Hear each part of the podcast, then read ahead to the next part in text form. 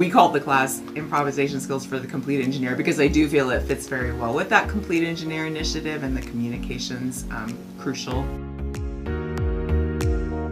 This year, uh, not only did we look at it as the, the defense and things like that, but also working with other people and realizing that when they get their doctorate, they're not only researchers, but they're also salespeople. And so we, uh, we kind of added in that dynamic or that element of you're not only doing the work, but you're also selling the work and selling yourself. How do you do that? So we, we've worked on a couple of things that they can focus in on that idea. But I think the biggest thing is they're speaking louder. It seems like there's a little bit more confidence.